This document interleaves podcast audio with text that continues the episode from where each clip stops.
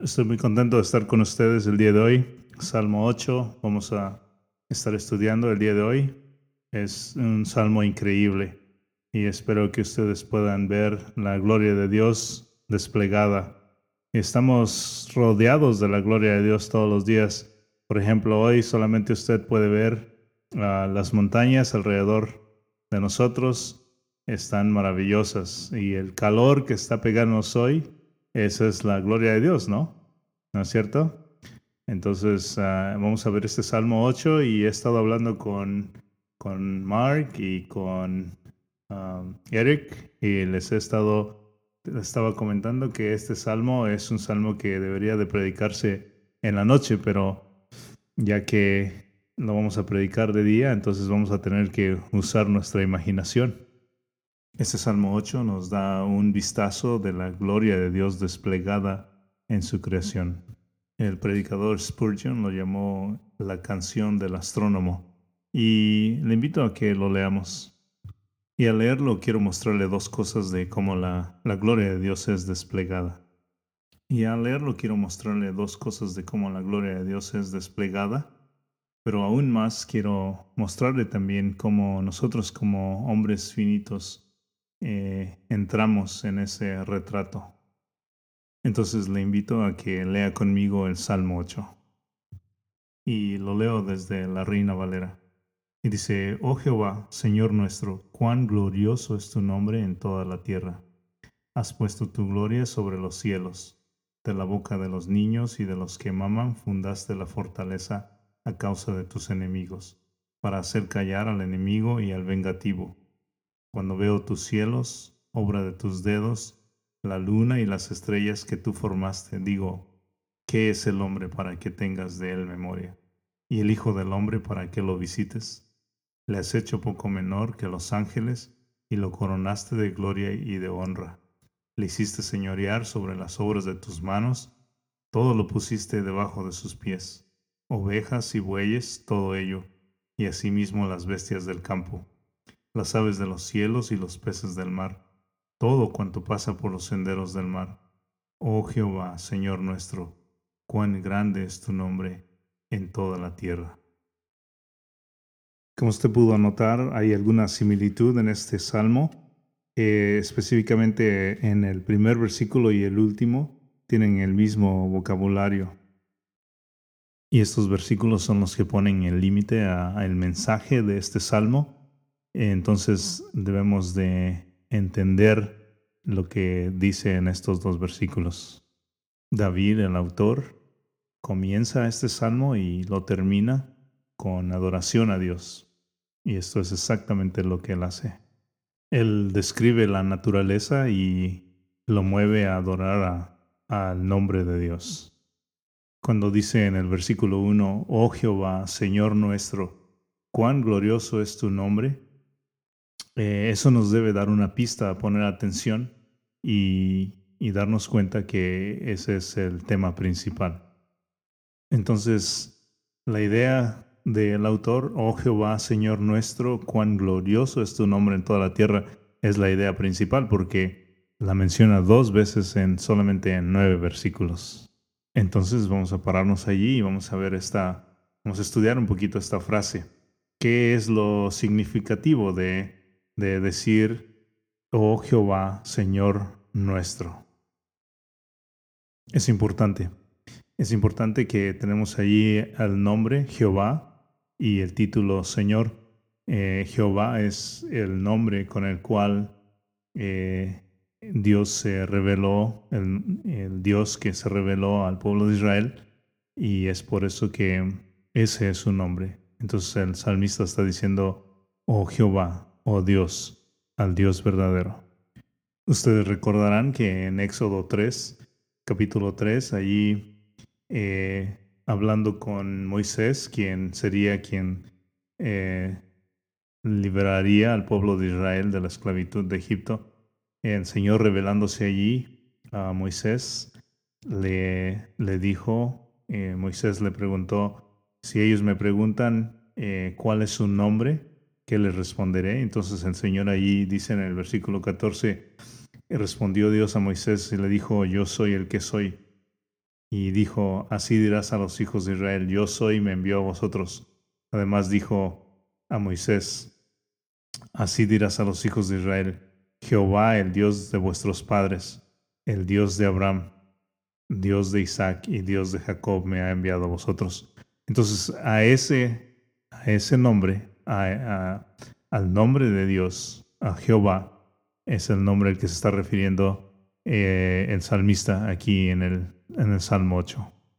Ahora, el título, regresando al Salmo 8, el título Señor eh, es el nombre que se conoce como Adonai, que significa eh, Señor sobre con autoridad sobre toda la creación, el Señor de toda la creación.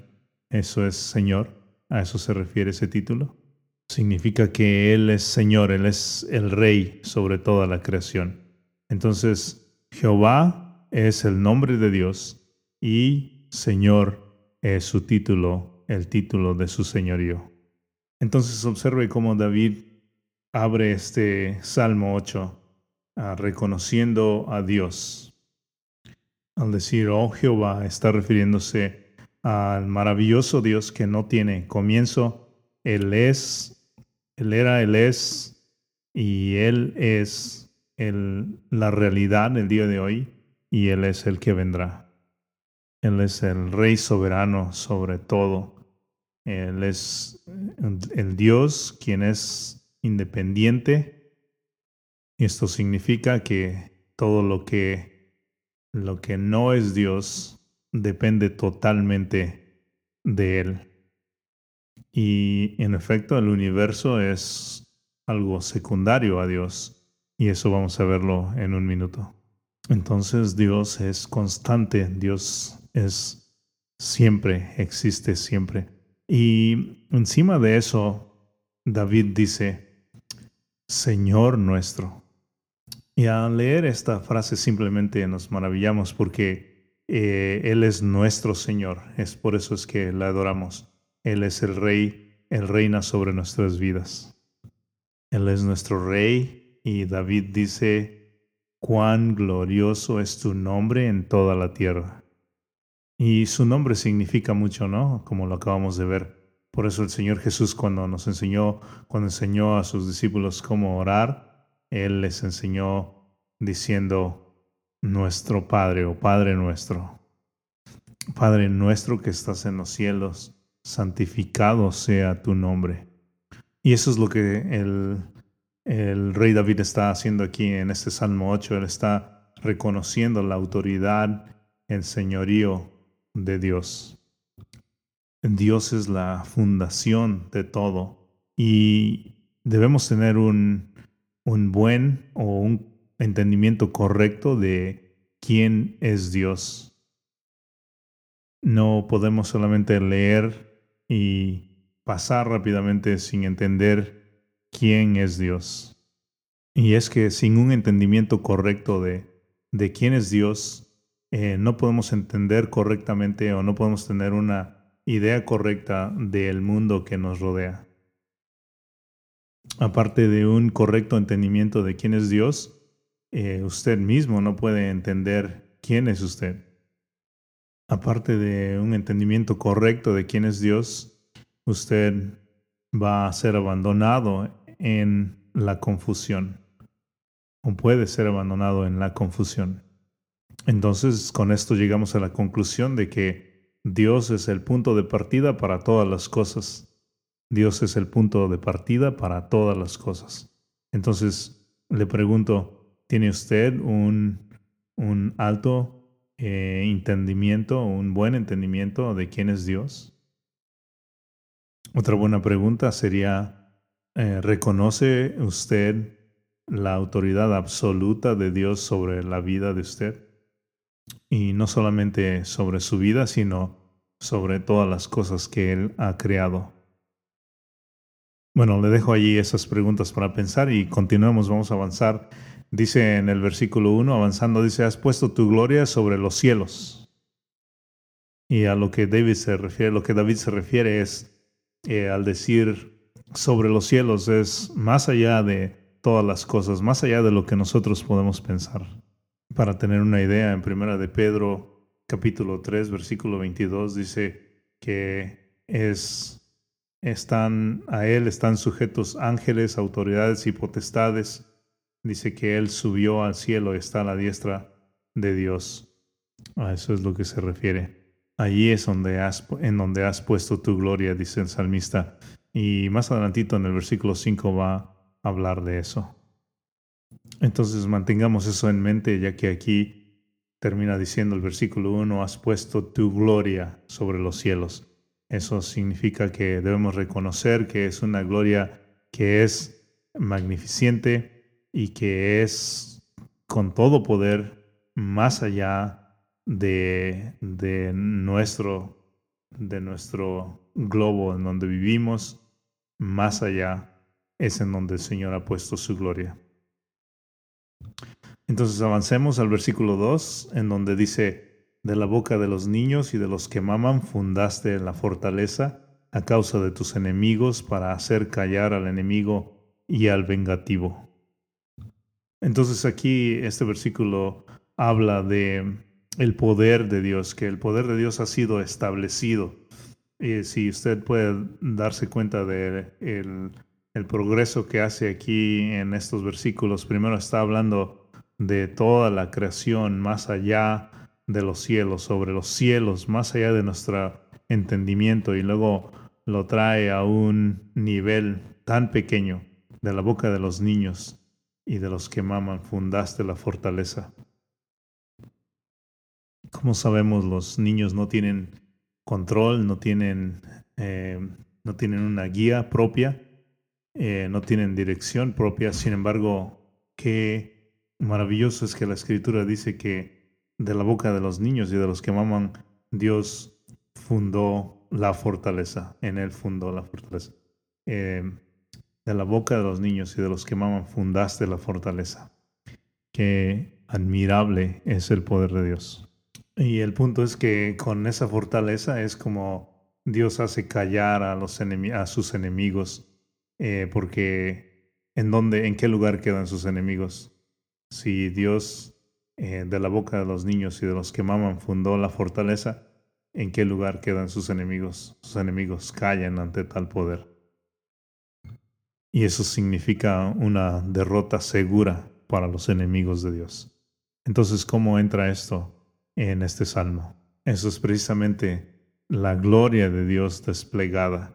Y eso es simplemente en la introducción a este salmo antes de que veamos todo lo que continúa. David reconoce quién es Dios. Él es el, el Dios de poder, el Dios poderoso. Él es el Dios de todo, el Dios sobre todo. Pero Él no está contenido en la creación ni siquiera los cielos, eh, sino que Él puso su gloria ah, sobre los cielos. Pero ahora David se va a concentrar en mostrarnos cómo está desplegada la gloria de Dios. Y entonces vamos a avanzar leyendo y vamos a ver la primera manera en la que la gloria de Dios es desplegada. Y vamos a ver que la primera manera en la que la gloria de Dios está desplegada es en su creación. Entonces la gloria de Dios es desplegada en su creación. Vamos a leer los versículos 3 y 4 y dice así. Cuando veo tus cielos, obra de tus dedos, la luna y las estrellas que tú formaste, digo, ¿qué es el hombre para que tengas de él memoria? ¿Y el Hijo del hombre para que lo visites? Esta es una maravillosa e increíble sección de la escritura.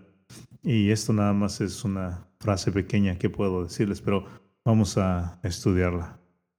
David comienza diciendo en el versículo 3, cuando veo tus cielos o, o cuando considero tus cielos, eh, cuando estoy considerando el arte, tu arte, la obra de tus dedos, cuando estoy contemplando eh, la obra de tu creación, observamos la armonía, el esplendor, el movimiento, la influencia de cómo, de cómo esto causa en los pensamientos de David. Es admirable y no estoy seguro, pero es probable que que David haya escrito esto en, en la noche. E incluso un comentarista dice que parece que es en la noche cuando al contemplar eh, la luna y las estrellas, cuando son tan claramente visibles y no cuando el sol ya ha salido y ha dado su esplendor alrededor de él.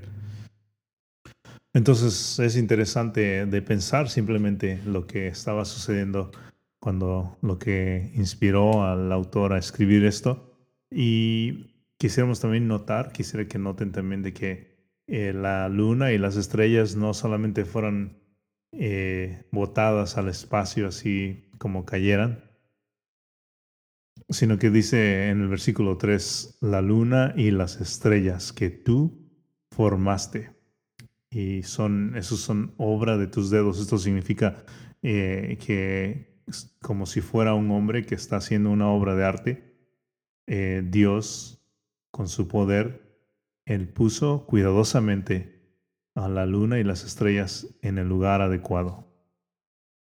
Entonces, esto nos, nos da la confirmación de que eh, un diseño requiere a un diseñador. Y el diseñador del el universo, de la creación, es Dios. Dios es el creador y lo podemos ver en, en Génesis, en Génesis 1, versículo 16, y yendo hasta el versículo 18, dice, comenzando en el versículo 16, dice, e hizo Dios las dos grandes lumbreras, la lumbrera mayor para que señorease en el día y la lumbrera menor para que señorease en la noche. Hizo también las estrellas y las puso Dios en la expansión de los cielos para alumbrar sobre la tierra y para señorear en el día y en la noche, y para separar la luz de las tinieblas, y vio Dios que era bueno. Hasta ahí la escritura, y, estoy seguro que eh, la mayoría de ustedes han tenido la oportunidad de estar en algún lugar libres de el humo, libres de, de la ciudad, eh, libres de la, la luz eh, de lámparas, eh, libres del el ruido. Y al observar la luna y las estrellas, ha usted estado en un asombro total.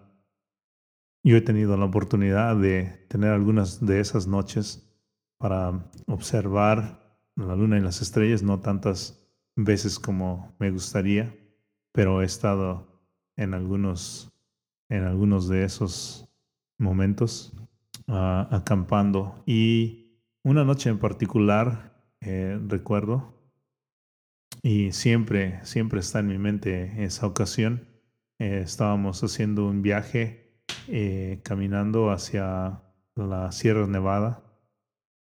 Y tuve la oportunidad de, de estar alejado de, del ruido y de las luces artificiales y pude observar en la oscuridad, en medio de la noche, pude observar eh, cómo apareció una estrella, luego otra y luego otra. Y, fueron miles de estrellas que pudimos observar. Y estaba pensando en, en este salmo, en esta escritura. Y estaba pensando, esta es la obra de Dios. Este es el arte de Dios desplegado ante mí. Es maravilloso. Entonces vamos a tratar de entender todo esto un poquito, un poquito más. Sabemos que el universo es muy grande, pero quisiera que tome esto en consideración. No vamos a entrar en confusión de números, pero ah, vamos a decir que si salimos en la noche y observamos las estrellas, digamos que va, vamos a observar aproximadamente entre 3 y 4 mil estrellas podemos ver nuestra galaxia y incluso ah, los astrónomos han descubierto que nuestra galaxia comparada con otras galaxias es una galaxia muy pequeña. Y para darnos una idea más o menos, eh, está estimado que hay por lo menos unos 2 trillions, unos 2 trillions de galaxias y entre esas galaxias se ha estimado que hay unos 100 billions de, estrellas. Entonces, si multiplicamos todo eso, nos va a dar una cantidad que no se puede leer, pero dice que es un 1 con 23 ceros. Y eso es solamente lo que podemos ver. Entonces hay una gran cantidad de estrellas y, y no solamente eso, sino que simplemente una estrella es, considerando que tiene un tamaño enorme, es increíble solamente de pensar en eso. Y entonces eh, quisiera recordarle lo que dice la escritura en Génesis. Recuerda que leímos hace un momento, eh, dice que Dios eh, creó la luna y el sol y las estrellas. Imagínese una pequeña creación. Entonces es admirable. Y luego en Isaías 40, Isaías 40, versículo 26 dice, dice, levantad en alto vuestros ojos y mirad quién creó estas cosas. Él saca y cuenta su ejército, a todas llama por sus nombres, ninguna faltará. Tal es la grandeza de su fuerza y el poder de su dominio. Trate de entender eso.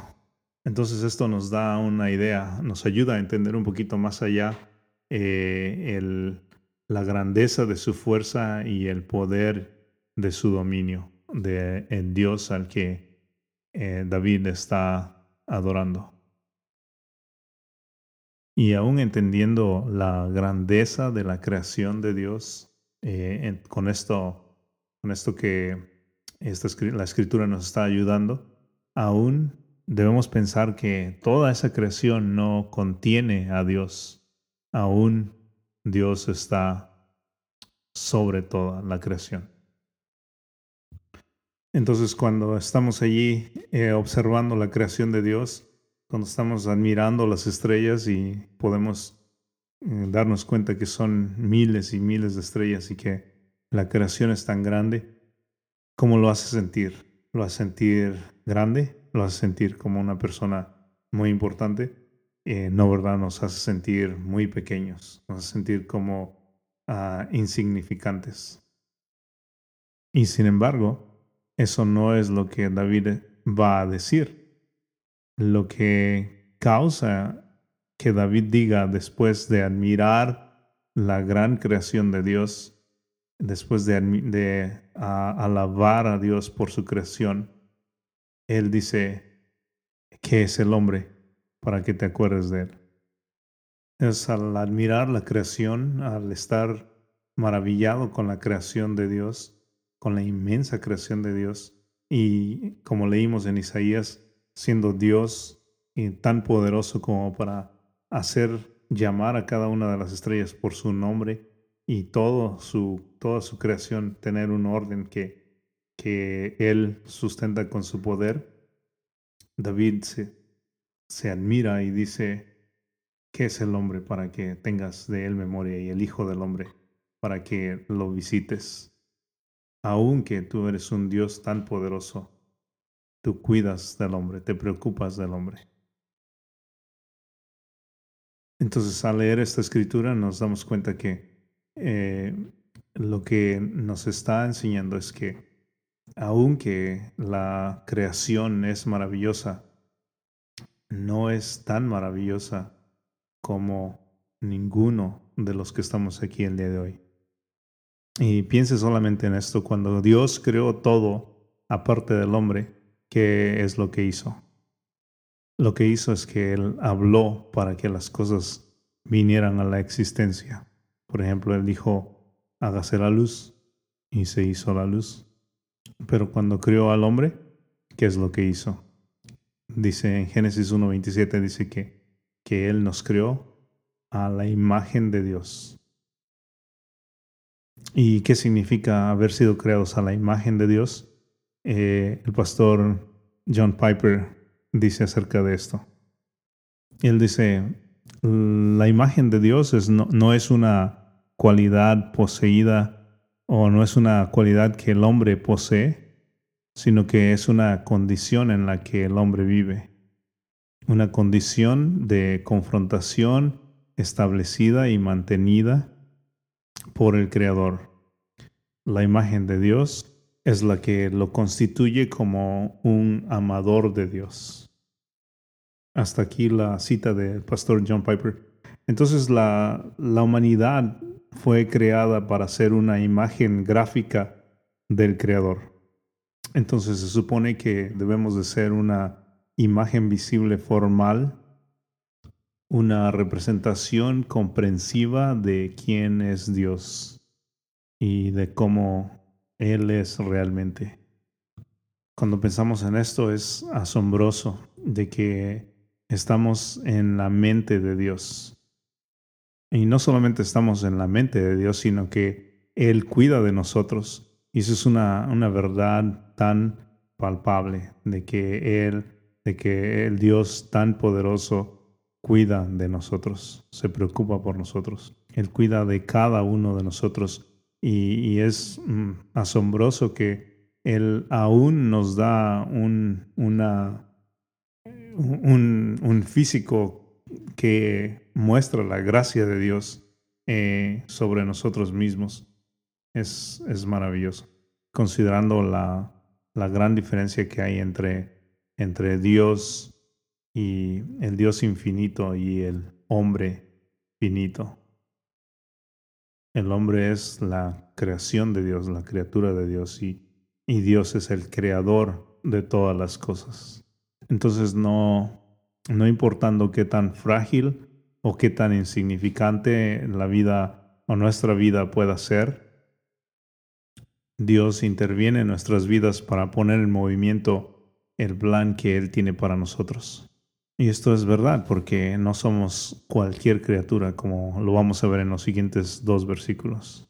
Entonces vemos, la, haciendo un repaso, vemos la gloria de Dios desplegada en el universo, en, en, el, en, el, en los cielos ah, sobre nosotros, en el universo tan grande y toda la majestad en la tierra, describiendo el poder y la obra de Dios.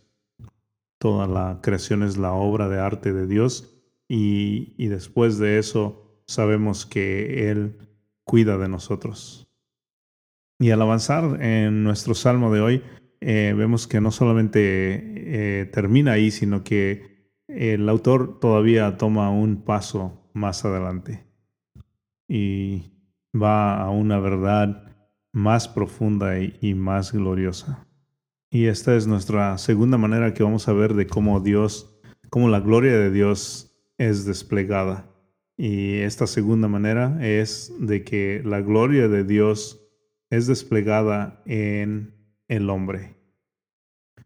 Versículo 5 dice, le has hecho poco menor que los ángeles y lo coronaste de gloria y de honra ya notamos eh, anteriormente que, que el hombre fue creado a la imagen de Dios.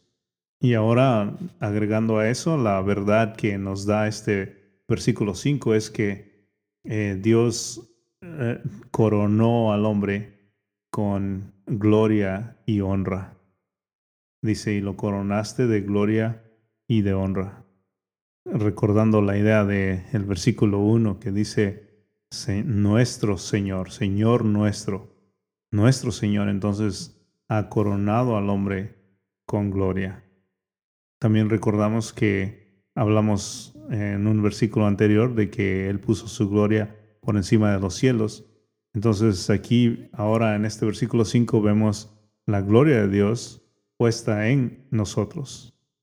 Y esta realidad es maravillosa al pensar que hemos sido creados de esta manera. Y esto podría cambiar la manera en la que, en la que vemos, eh, en, la manera de ver la vida y a los que están a nuestro alrededor. Y le pregunto, ¿quiere usted ver la gloria de Dios? Es claro, como ya mencioné anteriormente, que podemos mirar alrededor, las montañas y todo lo que está en movimiento alrededor de nosotros y podemos ver la reflexión de la gloria de Dios. Pero, ¿qué tal mirando a las personas alrededor de nosotros. Voltee y mire a los que están sentados alrededor de usted.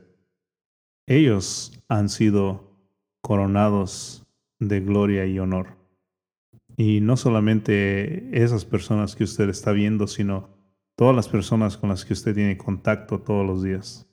Cuando vemos a toda la humanidad, mujeres, hombres, niños, con todas sus debilidades, con todos sus problemas que tienen el día de hoy, todos esos problemas van a ser demolidos. Es importante observar que Dios eh, da valor a la vida del ser humano. Y con esto en la mente quiero preguntarle, eh, cuál es su opinión en cuanto al estatus de migración a la gente de color, los cuales son puestos a un lado, eh, porque reconocemos que cada persona ha sido coronada de gloria y honor. Entonces, el racismo es violento y repulsivo y no por los sentimientos o emociones o movimientos que están sucediendo el día de hoy, sino al observar el corazón de la verdad que la escritura nos dice en que toda la gente ha sido creada a la imagen de Dios. Lo asombroso de esta verdad es que es verdad en todo el, en toda la humanidad, eh, independientemente de, de cómo se mira eh, o en donde haya nacido la persona. Y damos valor a la santidad de la vida. En este caso, el aborto es repulsivo o es rechazable porque sabemos que la fortaleza de Dios la ha establecido de la boca de los niños. También la vida de los necesitados eh, debe cambiar cuando nosotros reconocemos que todas esas personas han sido coronadas de gloria y honor pero no termina eh, con la manera en la que miramos a otras personas, sino que mirándonos a nosotros mismos nos damos cuenta de que, de que Dios nos magnifica eh, en su obra de creación. Entonces sabemos que no necesitamos ser afirmados eh, por las personas que están alrededor de nosotros, ya que dice la escritura, nos dice la escritura que hemos sido creados por Dios, a la imagen de Dios, coronados de gloria y honra. Y el salmista continúa avanzando y, ah, dando vuelta a, otras cosas y, va más profundo y más profundo. Y es lo que hace aquí al leer los versículos 6, 7 eh, y 8. Entonces no termina diciéndonos solamente que hemos sido coronados de gloria y de honra, sino que qué es lo que significa. Eso significa que tenemos responsabilidades. Dice, comenzando el versículo 6, le hiciste señorear sobre las obras de tus manos, todo lo pusiste debajo de sus pies, ovejas y bueyes, todo ello, y asimismo las bestias del campo, las aves de los cielos y los peces del mar, todo cuanto pasa por los senderos del mar. Esto es importantísimo porque no debemos de perdernos en nuestro, de cuál es nuestro rol ah, aquí en esta tierra. No hemos sido creados solamente por encima de las plantas y de los animales, sino que nos ha creado un poco menor que los ángeles. Entonces el hombre fue y es magnificado en la creación el día de hoy como nos dice en los versículos 7 y 8. Entonces ahí está la responsabilidad, ahí está nuestra responsabilidad. Recuerda en Génesis 1.27 cuando Dios creó a Adán eh, a su imagen, Él le dio un mandato. Dice en el versículo 28, dice, y los bendijo Dios y les dijo, fructificar y multiplicaos, llenad la tierra y sojuzgadla y señorear en los peces del mar, en las aves de los cielos y en todas las bestias que se mueven sobre la tierra. Allí vemos que Dios le dio al hombre dominio sobre la creación, pero esto fue dañado cuando el pecado entró al mundo. Entonces, tenemos el derecho de, de gobernar y tener dominio, todavía tenemos eso pero no tenemos el derecho de, ser destructivos sobre las cosas que Dios ha creado. Puede haber dos extremos eh, en la manera en la que el hombre ve a la creación y las cosas que están alrededor de nosotros. Tenemos un lado, tenemos un lado o, un extremo en el que la gente hoy puede poner una prioridad, eh, más, más prioridad en las plantas y en los animales que en cualquier otra creación, lo cual es importante. Eh, sin embargo, no se debe elevar sobre lo que Dios ha creado, que es nosotros.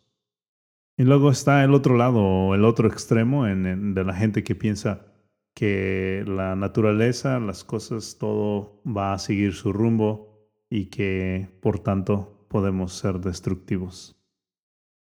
Estos son dos extremos y entendemos que por el daño del pecado que entró al mundo, eh, nosotros como humanos no tenemos un, un dominio total, un dominio completo sobre el mundo o de las cosas que están alrededor de nosotros. Pero no hay ninguna organización o ningún movimiento que, que pueda restaurar eh, la creación original o lo que, lo que Dios tuvo eh, como propósito al principio de la creación.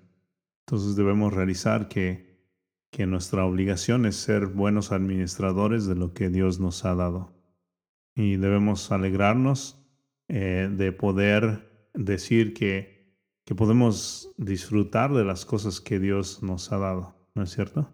Porque podemos ver su gloria a través de las cosas que Él creó. Entonces nosotros debemos servir al Creador, no a la creación. Entonces podemos disfrutar de lo que Dios ha puesto a nuestro alrededor, ¿no es cierto?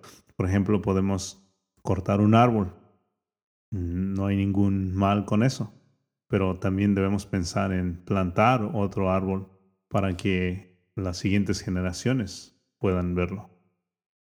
Podemos cazar animales, podemos pescar, eh, podemos cosechar eh, el producto de nuestro trabajo que hacemos todos los días. Pero debemos de ser respetuosos porque somos administradores de lo que Él nos ha dado. ¿Por qué razón? Porque Él nos ha puesto como autoridades. Carlos Spurgeon dice algo acerca de esto. Él dice, cada platillo o cada pescado o cada ave que viene a nuestra mesa es una muestra de el dominio que el hombre tiene sobre las obras que, que Dios hizo con sus manos y es una razón de nuestra sujeción a Dios, nuestro Señor, y a su dominio y de su dominio sobre nosotros. Hasta allí en la cita. Y luego David, regresando a nuestro salmo, él pone todo junto, lo jala todo junto en el versículo 9. Escuche cómo lo hace David en el versículo 9. Dice, Oh Jehová, Señor nuestro, cuán grande es tu nombre en toda la tierra. Entonces, como hemos visto esta grandeza del nombre del Señor, de nuestro Señor, es, ha sido desplegada eh, más allá de los cielos, por encima de los cielos, en su poder, en su creación, en la obra de sus manos, eh, en, el, en la humanidad. Y hemos visto que Él nos ha coronado de gloria y hemos visto que somos una reflexión de, de quien Él es. Entonces, a través de nuestras vidas, su majestad es, es, se hace conocer o se da a conocer en toda la tierra a, a nosotros ir viviendo en la vida para la gloria y el honor de nuestro Señor.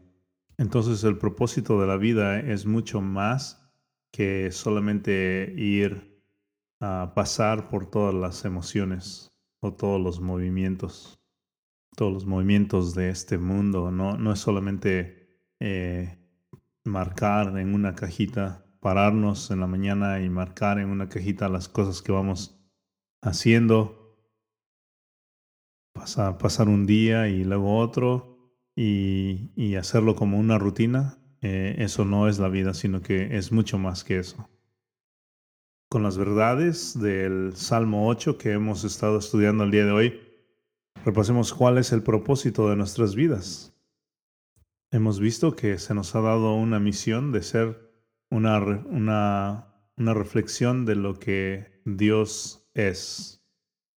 Y al evaluar nuestro corazón, probablemente usted se pregunte, ¿cómo puedo mostrar gloria?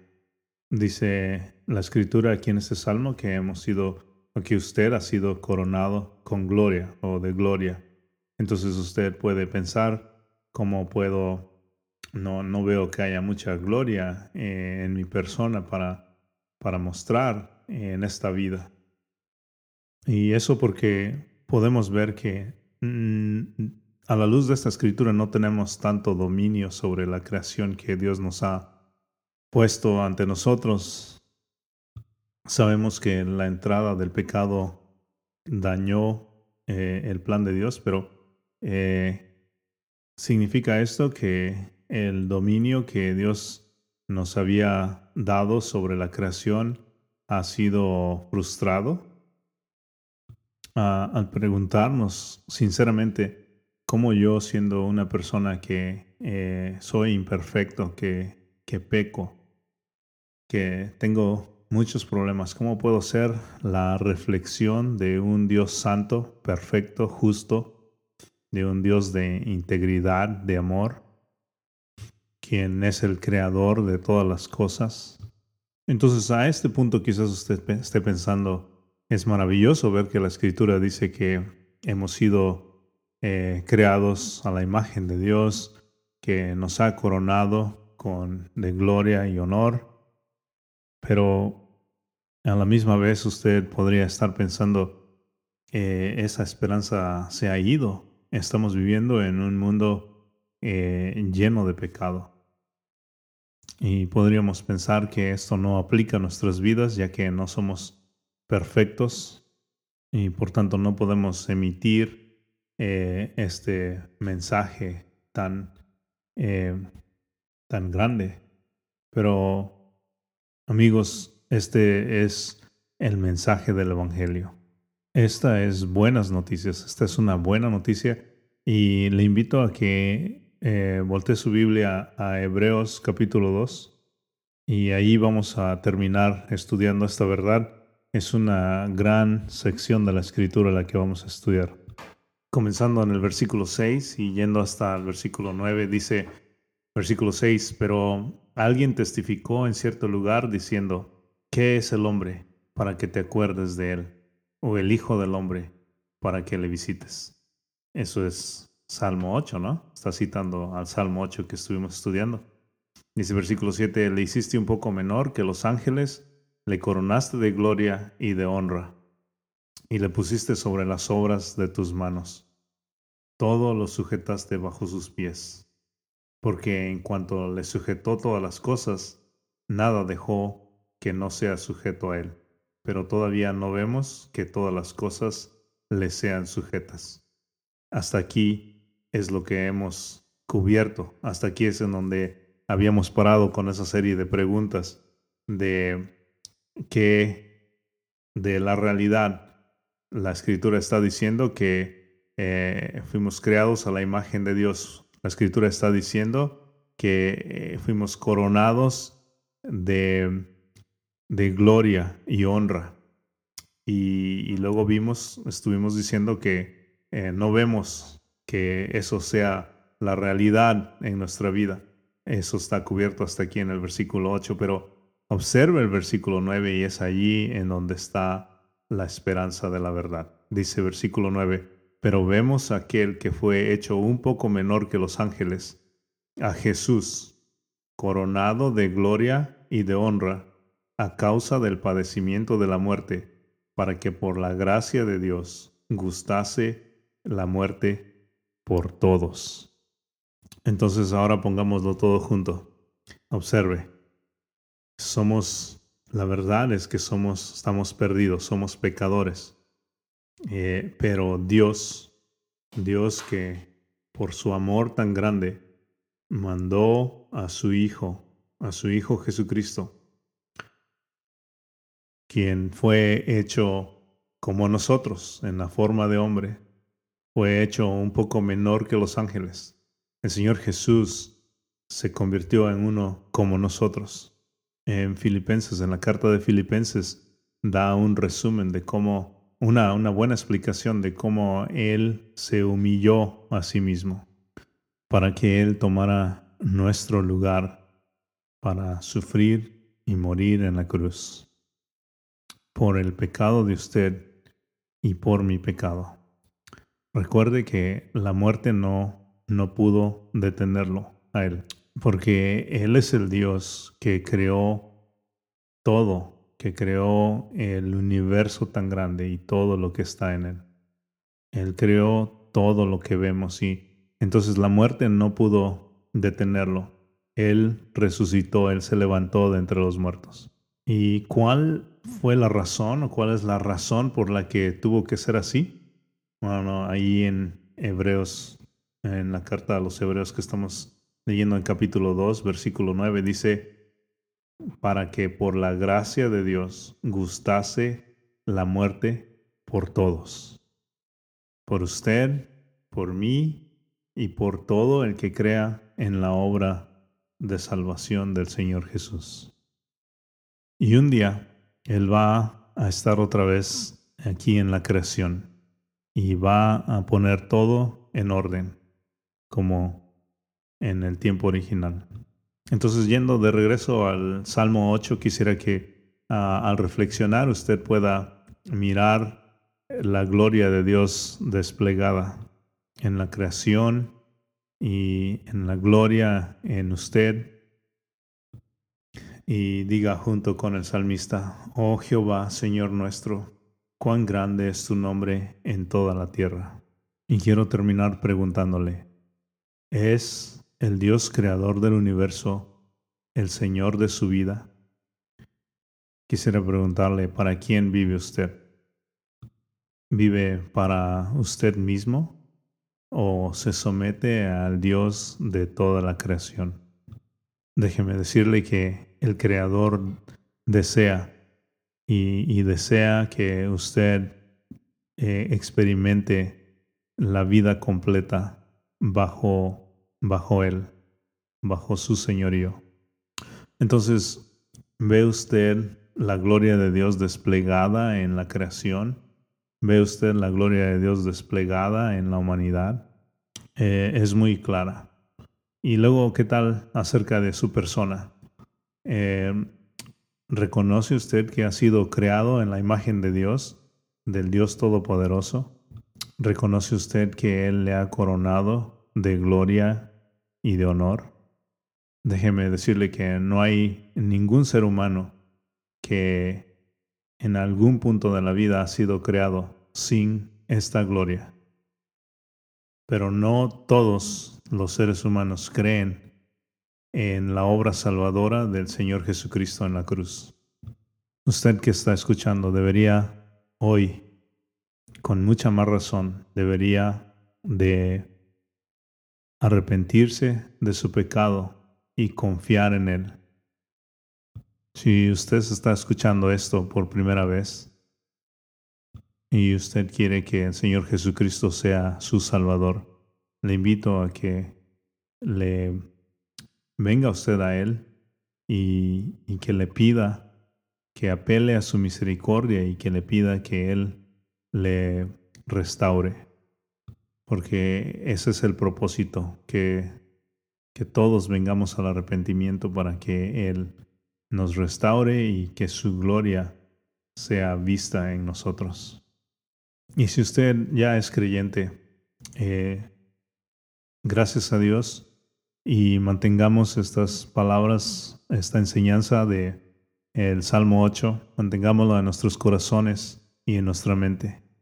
Y le animo a que vivamos con un nuevo propósito y una nueva perspectiva, realizando el maravilloso regalo que nosotros hemos recibido de Dios. Reconozcamos que hemos sido creados eh, y creados por Dios y coronados de gloria y honor para vivir una vida que refleja la gloria o que despliega la gloria de Dios. Oremos. Dios, hemos visto tan solo un pequeño retrato de lo que de quién tú eres. Y al reconocer que podemos ver tu gloria desplegada en la creación y en el universo tan grande en donde millones y millones y millones de, de estrellas han sido creadas por ti. Nos preguntamos junto con el salmista, ¿quién, quién soy yo para que te acuerdes de mí? Y, y es maravilloso que tú cuidas de mí, que tú cuidas de nosotros, eh, cuidas de tu creación y también tu gloria se despliega a través de la humanidad. Entonces oramos, Señor, que nosotros podamos ser una, una reflexión de tu gloria al vivir nuestras vidas y que nuestra manera de ver al mundo eh, pueda ser demostrada en, en cómo miramos a otros. Dios, estamos tan agradecidos por la esperanza que tenemos en nuestro Señor Jesucristo, sabiendo que no somos perfectos, pero sabiendo que, que servimos al Creador de todas las cosas, al sustentador de todo, quien es soberano sobre todas las cosas y, y pedimos que, que todos aquí queramos entregar nuestras vidas a ti y que abracemos estas verdades que hemos aprendido en el Salmo 8 y que podamos eh, vivir de una manera que tu gloria sea desplegada en nuestras vidas. Señor, estamos agradecidos por ti, estamos agradecidos por tu palabra y, y es en tu nombre que oramos. Amén.